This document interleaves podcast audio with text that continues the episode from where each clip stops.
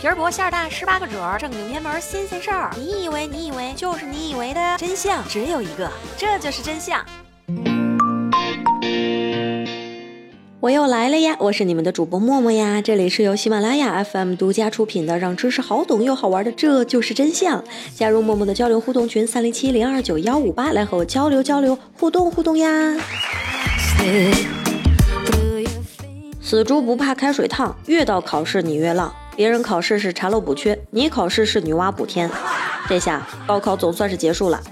不论考试结果如何，不出两个星期，你必将又被母亲大人嫌弃。在此，默默给你们奉上九条保命绝招：早睡早起，随叫随到，没事看书，保持微笑，手机离身，不留剩饭，家务全包，他进你退，他怒你跪。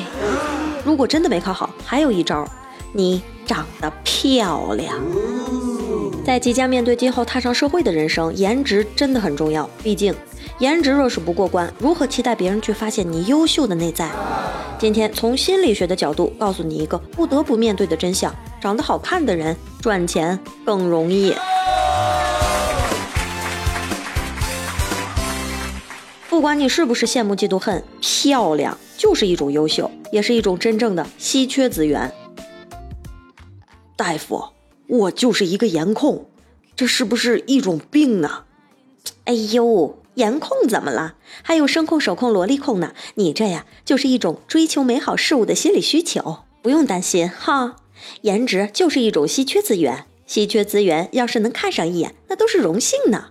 不然去动物园干嘛还要买票呀？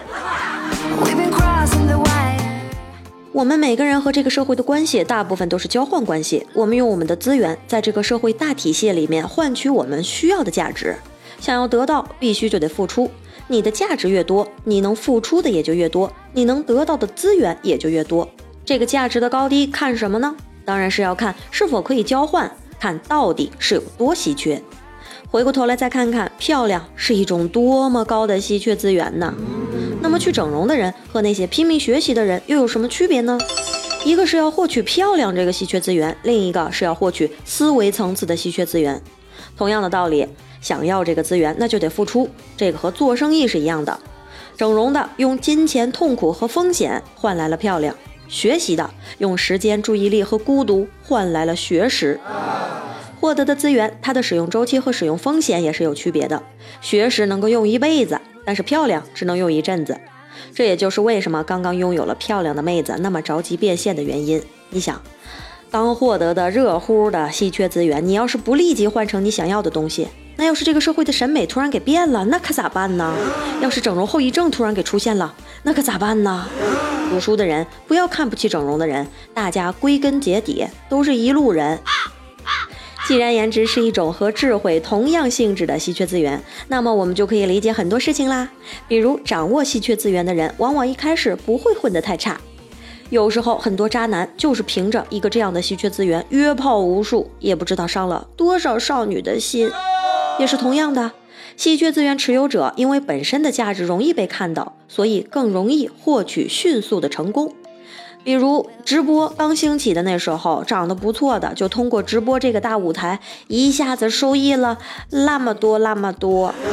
我们人与人之间的价值交换，首要的条件就是根据对方的价值来估价，然后判断交易是不是值得进行下去。但是世界上有很多的价值都存在信息不对称的。一个人对另一个人的能力是否优秀的判断，一个面试是远远完成不了的。但是漂亮就是一种无需表明的优秀，这种资源谁有谁没有，一看就知道。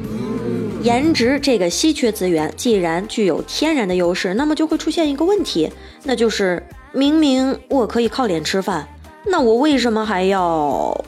没错。既然颜值可以交换来初始的成功，那么人性上来说，我们就不可能再去选择那些低价值交换的交易。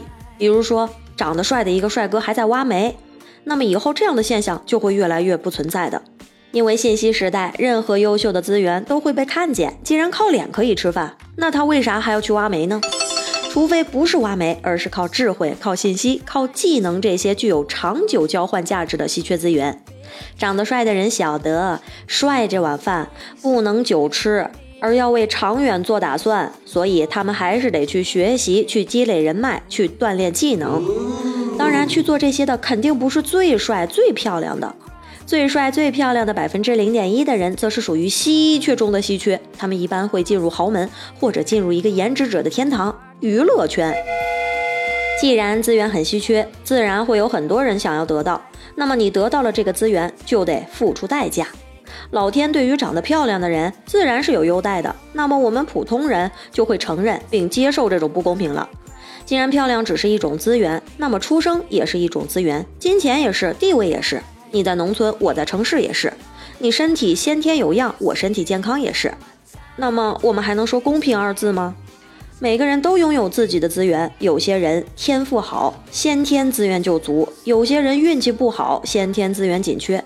但是“资源”这两个字的价值不是建立在我们主观认知上的，而是建立在市场的需求下。只有这个世界需要，那么你拥有的这些才有价值。世界一变，也许就是反转了。比如战争时期，阳刚壮汉有安全感，但是现在一下子世界和平了，小鲜肉就会看起来更温暖、更无害，阳刚壮汉反倒凶悍的有点过了头。当我们的基因技术突变，或者整容的风险降低，技术普及，甚至化妆的技术有所突破，漂亮的这个资源也就不再是稀缺的了。那么漂亮的时代就会过去，甚至知识也是，技能也是，人工智能，谁知道会发生什么呢？不管未来如何，我们就算知道未来十年社会需要什么样的价值，那也已经是非常非常幸运的了。欢迎新朋友兔兔那么乖留言说订阅好久了，终于有空来听，居然很不错呢。居然订阅好久了才来听，以后不许旷课了。小愤青留言说，我想知道为什么打哈欠会传染。这是一种心理暗示的本能现象，之后的节目会专门做一期为你解答哦。也谢谢小愤青补听了很多期的节目，并且有很多的留言和点赞，谢谢。上新顺达装饰改名字啦，改成了默默的声音好好听。你，你，你讨厌。